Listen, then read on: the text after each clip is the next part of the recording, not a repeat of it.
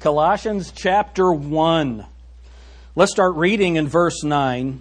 The Bible says, For this cause we also, since the day we heard it, do not cease to pray for you and to desire that ye might be filled with the knowledge of his will and all wisdom and spiritual understanding.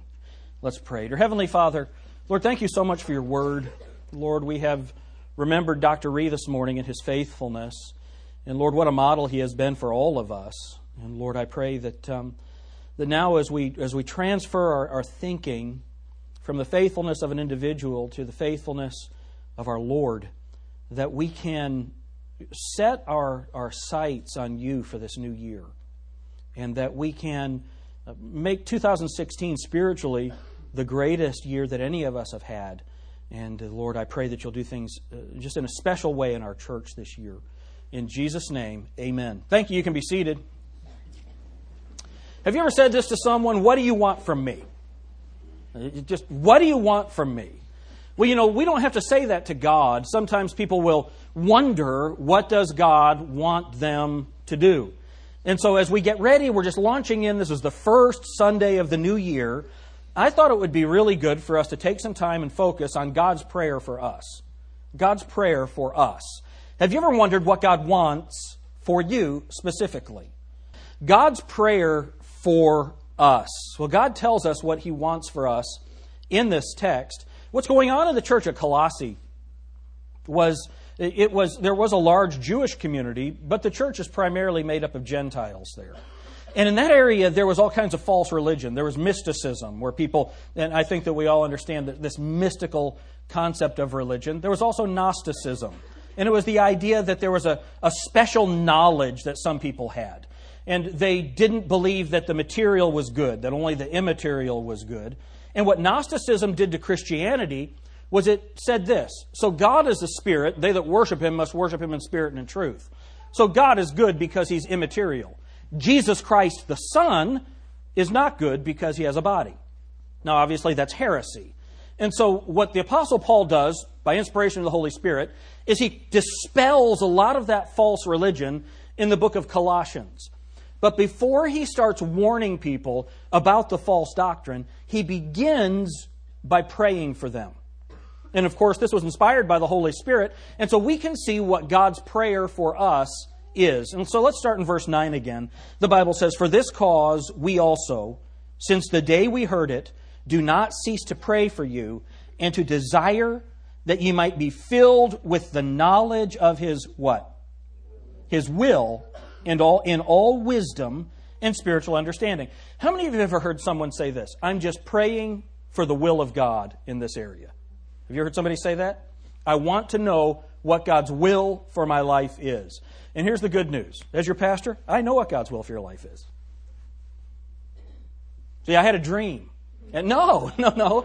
I know what God's will for your life is because God tells us what His will for your life is. So let's start this morning, get your Bibles, and let's just go through and try and discern what is God's will for everyone. And before we turn, I want you to realize this God's will is the same for everybody. God's will is the same for everybody, and He has told us what it is. So go with me to 1 Timothy chapter 2. Just a couple of books over. 1 Timothy chapter 2. Look at verse 3.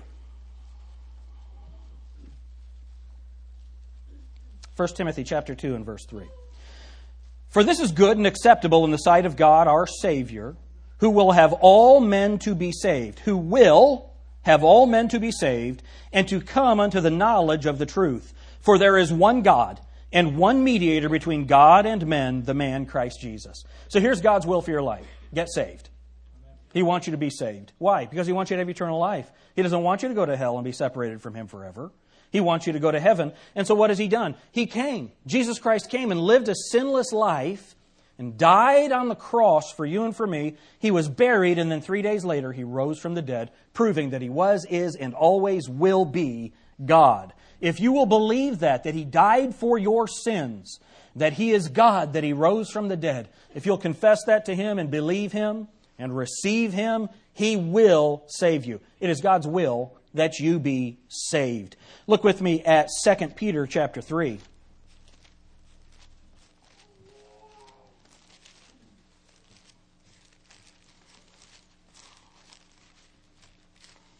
Second Peter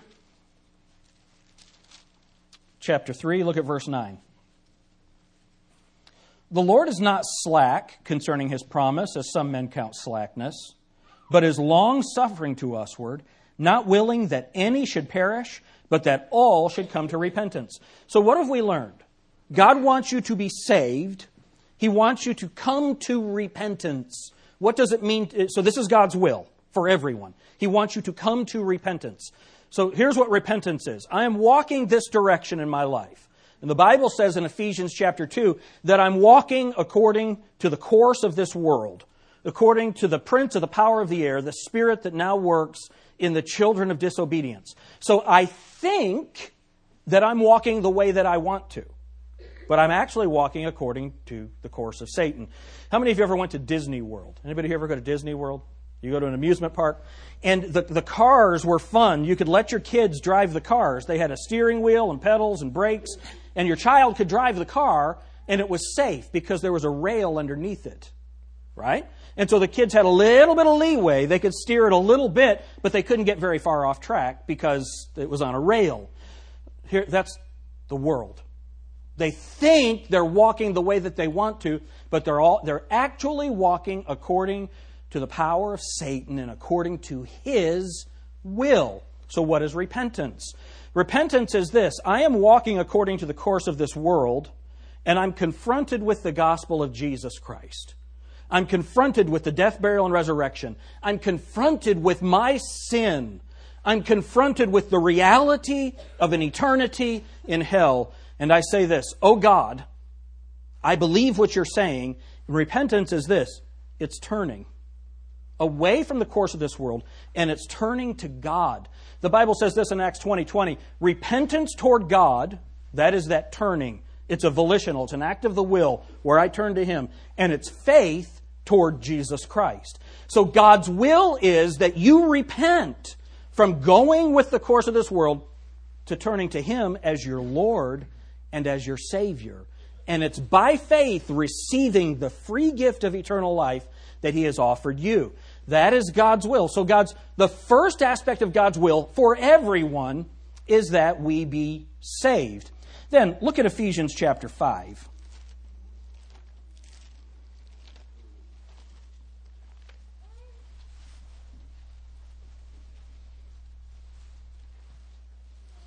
Ephesians chapter 5, look at verse 15.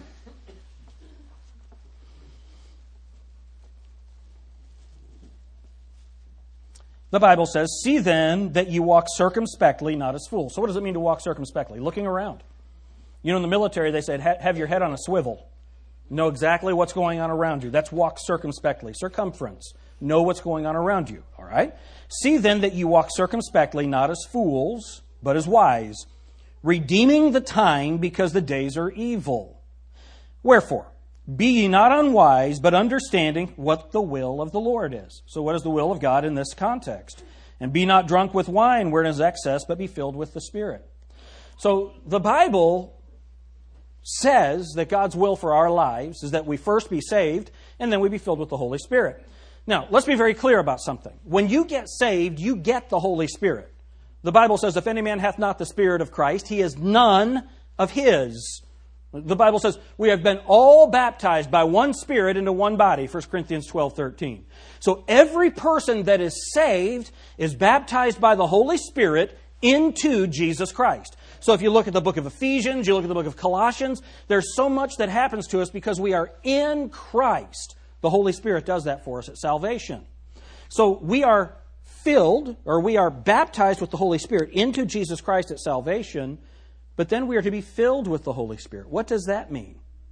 It means for the Holy Spirit to have complete control of your life. When someone is drunk, what do we say about them? They're under the control of the drink, right? They're not in control of what they do.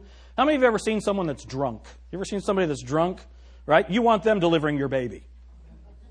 No, no, no, no. You want them driving your airplane. Driving, flying. Right? No, you don't want that person anywhere near anything of responsibility because they can't control themselves. Is that right? We are supposed to be under the complete control of the Holy Spirit of God. That is God's will for our lives. How do we do that? By yielding ourselves to the Holy Spirit. How do we do that? By understanding, back in Colossians, we'll go back there in a minute, not yet, by understanding what the will of God is. And we get that through the scriptures. So it's God's will that we be filled with the Holy Spirit. Now go to 1 Thessalonians chapter 4. And obviously, we could spend a lot more time on all of these. 1 Thessalonians chapter 4. Look at verse 3. So we understand it's God's will that we, we be saved, and then it's God's will that we be filled with the Holy Spirit of God. And think about it this way if you have a glass that's full of milk, all right, it's full of milk, and then you pour water in it, and you keep water pouring water into it, what's ultimately going to happen? The water is going to displace the milk. Is that right? That's, that's what's going to happen. What God wants to happen is He wants the Holy Spirit to fill you in such a way that the world has no room. Completely filled with Him. Completely filled with Him. Look at 1 Thessalonians chapter 4. When that happens, then we'll be able to do this. Look at verse 3. For this is the will of God, even your sanctification. So, what is sanctification? Sanctification is where the Holy Spirit of God starts doing what I just described starts removing the world and filling you with the Holy Spirit. It's setting you apart for God's service. How many of you have ever had something in your life that you knew would hinder you from serving God? Right? Sanctification is where God removes that thing that's hindering you from serving Him so that you are able to serve Him. For me, it was sales. I was, I was a salesman. I was really interested in money and because we had grown up poor. You get ready, we would get ready for someone to take our picture, and they'd say cheese. We'd line up because we thought we were going to get the cheese. We were, we were poor. I mean, we, we just didn't have any. You young people, you don't know. They give you a credit card now. They do this block, block of ugly, crummy cheese when I was a kid. But we, we were just poor, and I didn't want to be poor. I'll tell you a word that I hated hand me down, or phrase hand me downs. Because my brother was a lot bigger than me, Man, I looked like Dennis the Menace. I had the hair all over the place, the freckles. My clothes were all too big. We were just poor, and I hated it. And so I started selling. And I, I did very well at sales. And so when I went back to Bible college, I thought that, um, you know, I, I'll just, I've been making a lot of money. I got a job doing the same thing in Tennessee. And all of a sudden, I couldn't do it anymore. It's like God just took it away from me. I couldn't close a sale anymore. And I think the reason that God did that was He knew that I would want to do that and try to be a pastor. The Bible says, No man that puts his hand to a plow and turns back is fit for the kingdom of heaven. We need to make sure that, that when we make a commitment to the Lord Jesus Christ, that we follow through with it. Amen? And God will help us do that. It's interesting. Philippians 2.13 says it this way, For it is God which worketh in you both to will and to do of his good pleasure. God gave me the desire and the ability to do this, and He took, even if I had the desire to do the other, He took my ability to do it away. Isn't that interesting? What was God doing? He was sanctifying me for the work. Now, there's other things in my life that I need to give up that's a part of spiritual discipline. And God always leaves those things in your life so that it is a, a, a, struggle where you have to choose Him over the world. How many of you can think of something right now that either in your past or you're dealing with right now that you knew God has to take away from you for you to be able to serve him better. Anybody have something in your mind that's like that? I won't have you say what it is. But all of us, God works in us to sanctify us. Now look at what it says, verse 3 again. For this is the will of God, even your sanctification, that ye should abstain from fornication. So what is God's will for your life? You abstain from sexual sin. All kinds of sexual sin, whether it's pornography or all of the other forms of base immorality, the Bible says that sanctification, that it is God's will that you be sanctified from that. Look at verse 4. That every one of you should know how to possess his vessel in sanctification and honor. Now, what's the vessel? That's you, that's your body. And here's the thing why is it called a vessel?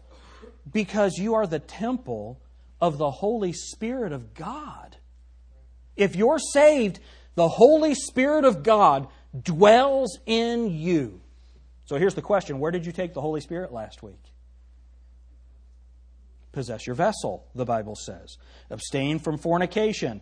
Possess his vessel end of verse 4 in sanctification and honor. Not in the lust of concupiscence, that's evil thinking, even as the Gentiles which know not God. That no man go beyond and defraud his brother in any matter.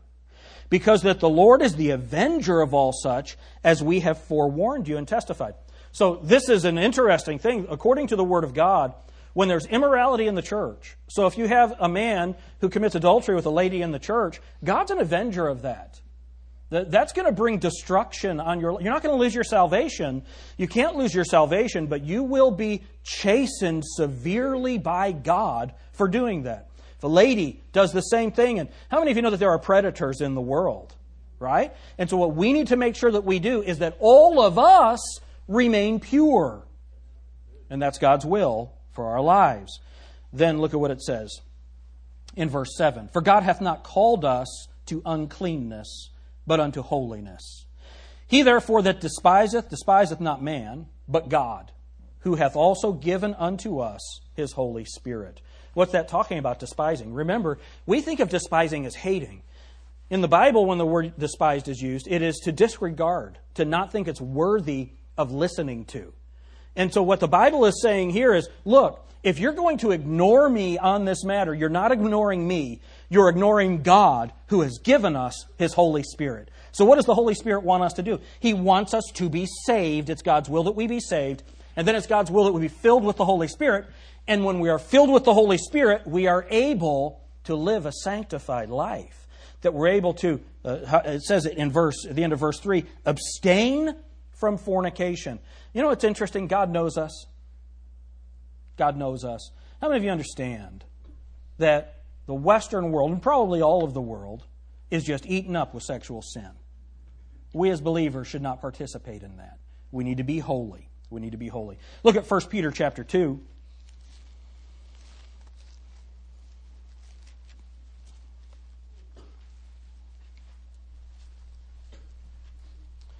Not only does he want us to be saved and filled with the Holy Spirit, not only does he want us to be sanctified, to abstain from fornication, but he also wants us to be submissive to the authority that God places in our lives.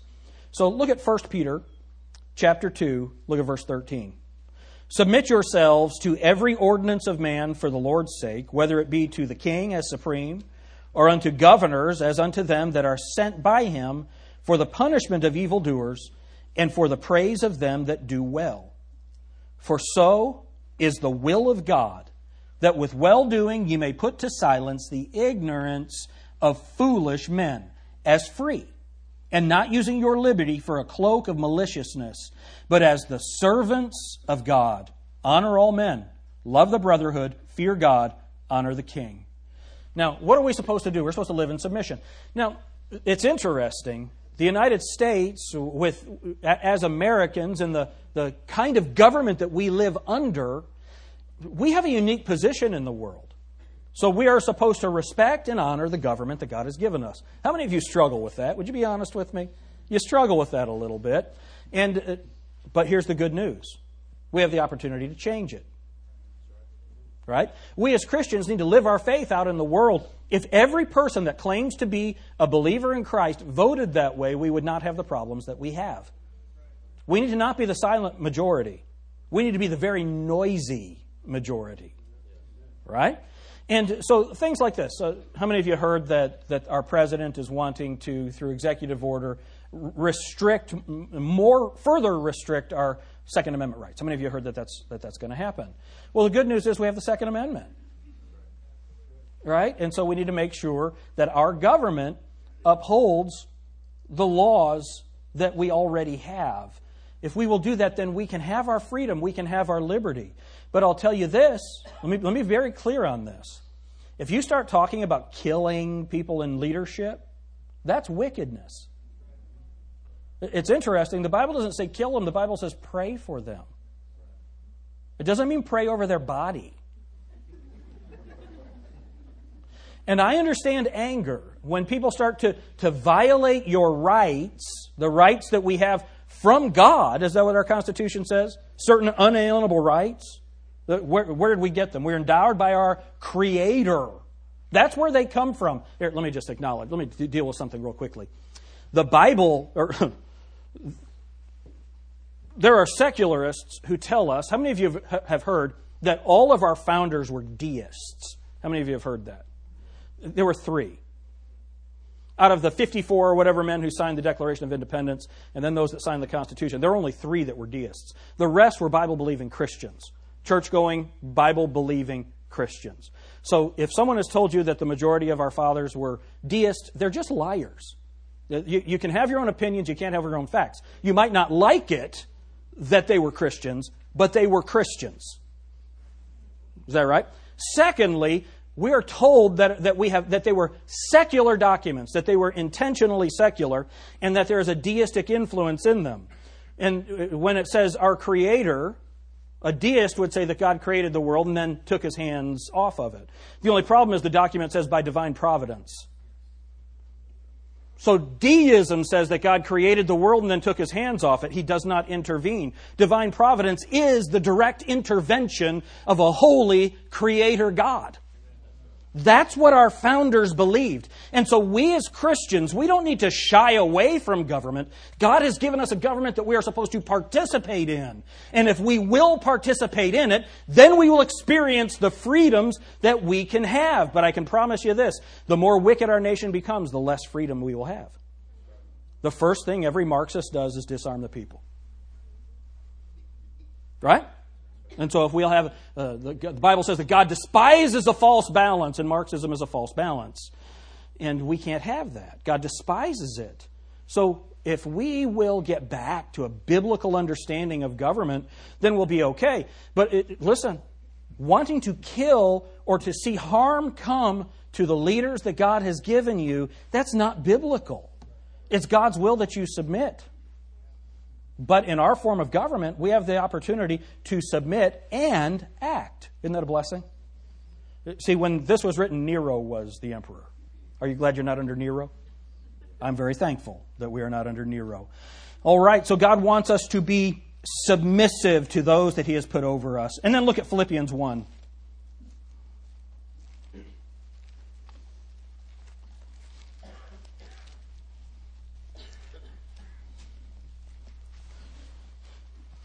This is not my favorite in the list, but look at verse 29, Philippians 1 and verse 29. For unto you it is given in the behalf of Christ, not only to believe on him, but also to suffer for his sake, having the same conflict which ye saw in me, and now here to be in me. So, what's God's will for these Philippian Christians? That they suffer for him. Now, here's the good news not many of us have had to suffer for Christ. You know, I was describing what, what Dr. Ree went through as a child. That's suffering. That's suffering. Um, for us, most of the trouble that I have, I have caused. Right? I, I am responsible for most of the trouble that's in my life. But if God does choose us to suffer for the choose for us to suffer for the faith, if that's His will, what are we supposed to do? The Bible tells us how we're supposed to do it. Let's look at what the Bible says. Look at 2 Timothy chapter 3 and verse 12.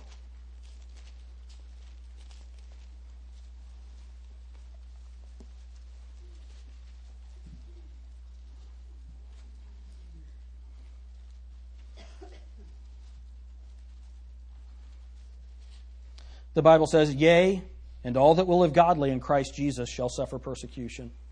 All that live godly in Christ Jesus shall suffer persecution. Uh, it's an interesting thing. Sometimes people wonder, well, I must not be living godly because I'm not really suffering persecution. Remember, the word suffer in your Bible has two different ways that it can be used. It can be physical suffering, or it can be allowing it. And so, as a believer, might, we might come to the place where we have to allow persecution for his name's sake. But the Bible says in the passage we just looked at it before, we're supposed to do it with joy. I wonder how good we would be at suffering with joyfulness. The other thing that is in this, if the qualification for persecution was that you live godly, would anyone want to persecute you? Would anyone, am I living godly enough? Am I living in, in such a godly fashion that if the world got to a place where it hated God so much it had to persecute godly people, would I be one that they would choose? Or would I just blend in with all the rest of the worldly people? Isn't that a good question? That's something that I have to ask myself, and I hope this year that I can become more godly. So, God's will is the same thing for all of us. He wants everyone to be saved. He wants all of us to be filled with the Holy Spirit. He wants all of us to be uh, sanctified, to, to abstain from fornication. He wants us all to submit to government, and in some cases, He will want all of us to suffer. But can I t- promise you something? If you will follow God's will, if your life will be God's will, according to God's will, then you can do anything you want to do. Because everything that you want to do will be according to His will. He'll give you the desire and the ability to do His will. For it is God, Philippians 2.13, which worketh in you both to will and to do according to His good pleasure. Isn't that wonderful? But if we, we have to get this foundation, and so now let's go back to Colossians. God's prayer for us, Colossians chapter 1. And don't worry, as is often the case, my first point is much longer than the rest. Colossians chapter 1. And let's start reading in verse 9 again. For this cause we also, since the day we heard it, do not cease to pray for you, and to desire that ye might be filled with the knowledge of his will in all wisdom and spiritual understanding. We're supposed to have spiritual understanding. And what is that? That is where uh, we, have looked at it many times. We understand the Bible comparing things spiritual with spiritual.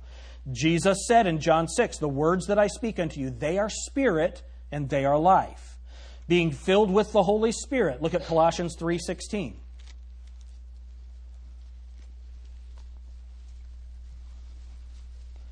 This is the biblical definition of being filled with the Holy Spirit. Let the word of Christ dwell in you richly in all wisdom, teaching and admonishing one another in psalms and hymns and spiritual songs, singing with grace in your hearts to the Lord. And whatsoever ye do in word or deed, do all in the name of the Lord Jesus, giving thanks to God and the Father by him. Wives, submit yourselves unto your own husbands, as it is fit in the Lord. Husbands, love your wives and be not bitter against them. Children, obey your parents in all things, for this is well pleasing unto the Lord. Fathers, provoke not your children to anger, lest they be discouraged. Servants, obey in all things your masters according to the flesh, not with eye service as men pleasers, but in singleness of heart, fearing God. And whatsoever ye do, do it heartily as to the Lord and not unto men, knowing that of the Lord ye shall receive the reward of the inheritance, for ye serve the Lord God. But he that doeth wrong shall receive for the wrong which he hath done, and there is no respect of persons. This being filled with the Holy Spirit is described right there. It is letting the Word of Christ dwell in you richly. All right?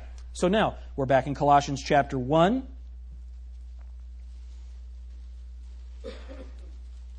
So his prayer for us is that we might be filled with the knowledge of his will and all wisdom and spiritual understanding.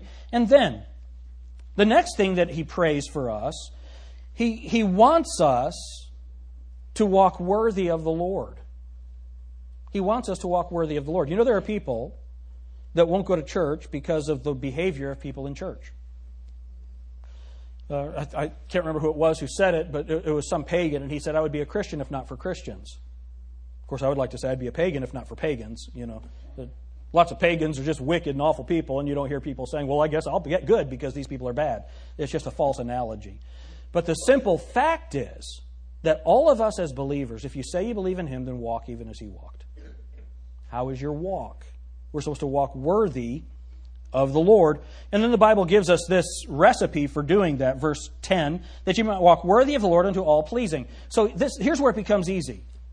When you get ready to do something, just ask yourself, would this please God? Would this please God? Will my road rage please God? Man, going to Virginia. Speed limit 70 miles an hour. People apparently who never drive are out for the holidays. 50 miles an hour in the left lane. I wanted to run them into the ditch in the love of Jesus. but that would not please God, right? That would not please God. And so that's what I need to ask myself before I run this person off the road will this please God? Now, look, don't judge me. I know that many of you feel exactly the same way. Will this please God? I need to walk and drive unto all pleasing. And then look at what it says being fruitful in every good work. Being fruitful. So here's the deal Are you producing fruit for the kingdom of God? Is your life, is your behavior, is your walk producing what is, what is the fruit of the believer? Other believers. Are you living in such a way that, that God's kingdom is expanding because you are in it? That's the walk. We're supposed to be fruitful. supposed to be. How many of you would like to see someone come to Christ because of your testimony this year? Isn't that a good goal? What a great goal that would be. Um, and I think that God will do that if we will walk worthy of Him in a way that does. And then increasing in the knowledge of God.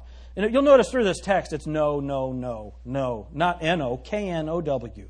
Increase in knowledge. I wonder if you learned something about God and His Word this last year. Are you increasing in the knowledge of God? And then verse 11.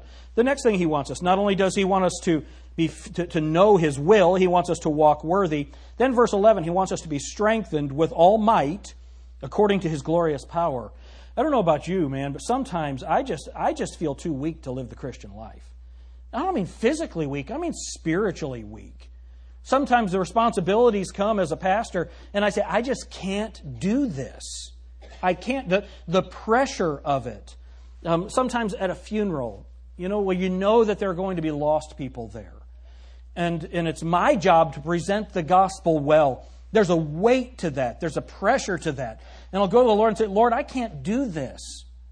Sometimes it's difficult. You don't know the people, but you know that you have to present the gospel well. And if you say something that's insulting to the family, then possibly the gospel won't be able to penetrate their hearts. There's a pressure to that.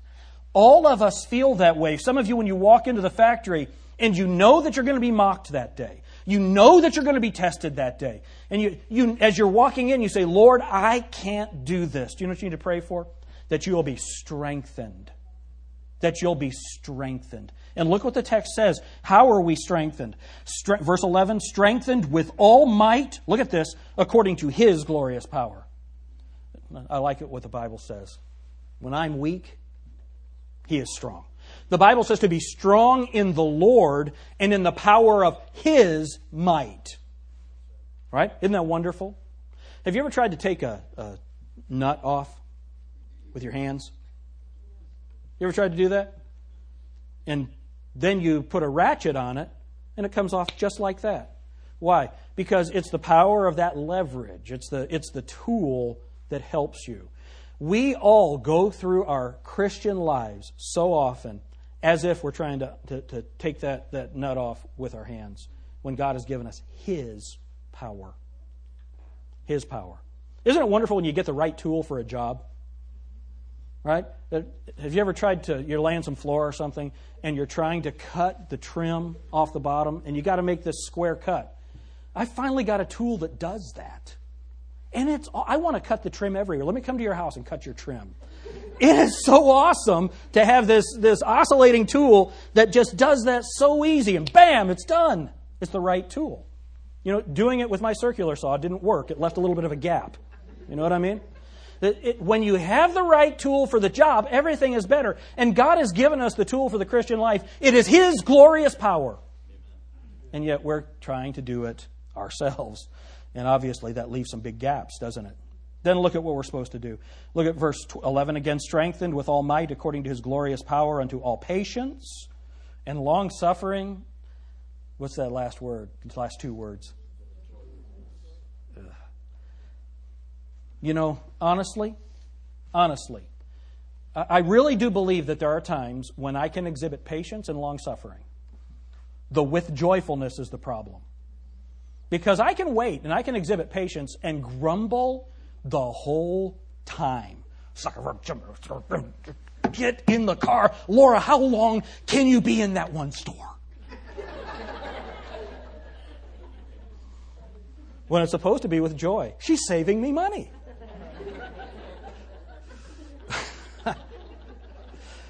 all of us. All of us. Isn't it interesting the progression? You start by understanding what the will of God is. And then you, you, your walk changes and your pattern of life changes and you're pleasing God. And the more that you please God, the more that you realize, I can't do this. And then He strengthens you with His glorious power and He gives you patience and long suffering and joyfulness. I'll tell you what, man, there are times in my life where I could use a real jo- dose of joyfulness. And that comes from God, it comes from Him. Then, boy, look at what follows when I'm joyful. Giving thanks unto the Father, which hath made us meet to be partakers of the inheritance of the saints in light. Now, I want you to think about this. Now, we, we say this often. I really do believe that, that thankfulness is the cure to almost every one of our problems. Right? You agree with that? Now, I'm not saying thankfulness is the cure for cancer. We need other issues for that. But I can promise you this if you go through cancer with a thankful heart, life will be better. Life will be better. Thankfulness. But what are we thankful for specifically in this text? Look at what it says giving thanks unto the Father, which hath made us meet to be partakers of the inheritance of the saints in light. He has made us meet. He's changed me. You see, I'm not worthy to be an heir and a joint heir with Jesus Christ. I'm not worthy. The Bible says he came into his own, and his own received him not, but to as many as received him, to them gave he power to be called the sons of God. Then in Romans chapter 8, it says that we are heirs, that we're sons. And if sons, then heirs and joint heirs with Jesus Christ. I'm not worthy to be a son of God. God did that for me. How many of you would really enjoy being an heir of Bill Gates? Steve Jobs. Want to be an heir of Steve Jobs. Wouldn't that be cool? Especially if I didn't have to know him. Right? Just get the money. That would be awesome. Do you know what's better than being an heir of Steve Jobs? How about being a joint heir with Jesus Christ, who made all things and by whom all things consist? That's better. That's better. Then look at what it says. Giving thanks, verse 12 again unto the Father, which hath made us meet to be partakers of the inheritance of the saints in light. So now what has he done? He's maybe a part of a family, a family of saints. A family of saints. Dave Spicer, where's Dave? Raise your hand. I asked him how his Christmas was. Well, he worked Christmas Day, and you know he's a sheriff's deputy. And I said, "How was it?" He said, "You would not believe how many domestic calls I got on Christmas Day. Why? Because families hate each other. They hate each other. I mean, these people want to kill each other. It's unbelievable. Do you know what God has done? He's made us a part of a perfect family. Amen. A perfect. How many of you would have appreciated participating in a perfect family over the holidays? It is so interesting. No strife. The inheritance of the saints in light. What a wonderful hope that we have. When, when, we, when this life is over and we go to heaven, or if the Lord Jesus Christ returns and gathers us away, we're a part of an inheritance with a family, with the saints of God. Look around. Is there somebody you don't like? Better get used to it. You're going to spend eternity with them. Right? Right? Because you can choose your friends, but you're stuck with your family. We really are. God has put us all together, and the good news is all that sin's going to be gone. We're going to be together. Man, we can be thankful for that. Thankful in advance. Amen. We're part of a family. And then look at what he's done. Verse 13 Who hath delivered us from the power of darkness and hath translated us into the kingdom of his dear Son. The power of darkness. The power of darkness. Do you know that people who are not saved, they're enslaved? They're, they're not saved, they are enslaved to sin. They're enslaved to it. Have you ever talked to somebody you can tell their thinking is just not right? They're in this cycle of bad decisions and they, they can't seem to understand. They think chopping up babies is good. Right? You, you know how demented you have to be to think that chopping up babies and selling their parts is good? How many of you recognize that that's evil? Right? But, but their thinking is corrupted. Their thinking, it's just horrible. Why? Because they are under the power of the kingdom of darkness. Now, some of these authors have tried to show us that, whether it's C.S. Lewis or Tolkien, and you know, Lord of the Rings and all that kind of thing. And you see that the power of darkness, that doesn't even come close to describing how evil it is. But God's delivered us from that. And so, you as a believer, how many of you are saved? You know that Jesus Christ is your Savior. Now, I won't ask you to raise your hand on this, but I want you to answer it. How many of you have habits that you know do not please God, that you need to be delivered from? Here's the good news He has already delivered you from it. Just claim it. I'm not saying it'll be easy, but He has given you the power to overcome that wickedness. Now, listen, it might not go away forever, but He will give you the moment by moment deliverance from that as you yield yourself to Him. Isn't that wonderful? Now, don't get too proud because sometimes you think you're delivered from something and boom, all of a sudden you're right back in the middle of it. Why? Because you've not you, have forgotten that He's the one who delivered you from it. You got to be filled with the Holy Spirit and walk in Him, who hath delivered us from the power of darkness and hath translated us into the kingdom of His dear Son. Now I want you to see this. He hath delivered us from the power of darkness and hath translated. That's past. If you're saved, you are in the kingdom of His Son. That is, you are in Christ. You are in Christ. Isn't that a blessing? And that's forever. You can't get out of it if you're saved. If you're not saved, you need to get saved. Then look at what it says. Why? Verse 14 In whom? Jesus, the dear Son. We have redemption through his blood, even the forgiveness of sins, who is the image of the invisible God, the firstborn of every creature. Now, firstborn, that's not chronologically, that's in priority. He's the best the firstborn of every creature. For by him were all things created that are in heaven and that are in earth, visible and invisible, whether they be thrones or dominions or principalities or powers. All things were created by him and for him, and he is before all things, and by him all things consist. And he is the head of the body, the church, who is the beginning, the firstborn from the dead, that in all things he might have the preeminence. That's the God that we worship. That's the one who is praying for us today. We read the passage earlier. There's one God and one mediator between God and men, the man Christ Jesus. Jesus Christ is seated at the right hand of the Father, making intercession for, what's the Bible say? His saints. Who are his saints? Everybody that's saved. He's made us partakers of the inheritance of the saints in light. He's making intercession for us. He's praying for us. He's for us. When you mess up, do you know what Jesus Christ does? He tells the Father, It's one of mine. I paid for that. I paid for that. I paid for that. How about we live according to what He has bought? Wouldn't that be a blessing? Are you saved? Have you been redeemed? Have you placed your faith and trust in Him? This is God's prayer for you. Wouldn't it be a wonderful new year if every person in this room walked and strove to live their lives according to the prayer of the Apostle Paul, given by inspiration of the Holy Spirit in Colossians chapter 1. Let's finish with verse 18 again, and we'll be done. And he, this is Jesus, is the head of the body, the church, who is the beginning, the firstborn from the dead, that in all things he might have the preeminence. That all things, Jesus Christ having the preeminence in all those things, do you know another word for that? Lordship. He's the Lord. Is He your Lord? Does He have the preeminence in your life? Or does your job have the preeminence? Do your children have the preeminence? Do your hobbies have the preeminence? Do your worries have the preeminence? Does your anger, bitterness have the preeminence? How about we give the preeminence of our lives to Jesus Christ in all things? And you know what will happen? Those other areas in our lives will change. He makes all things new. Anybody here?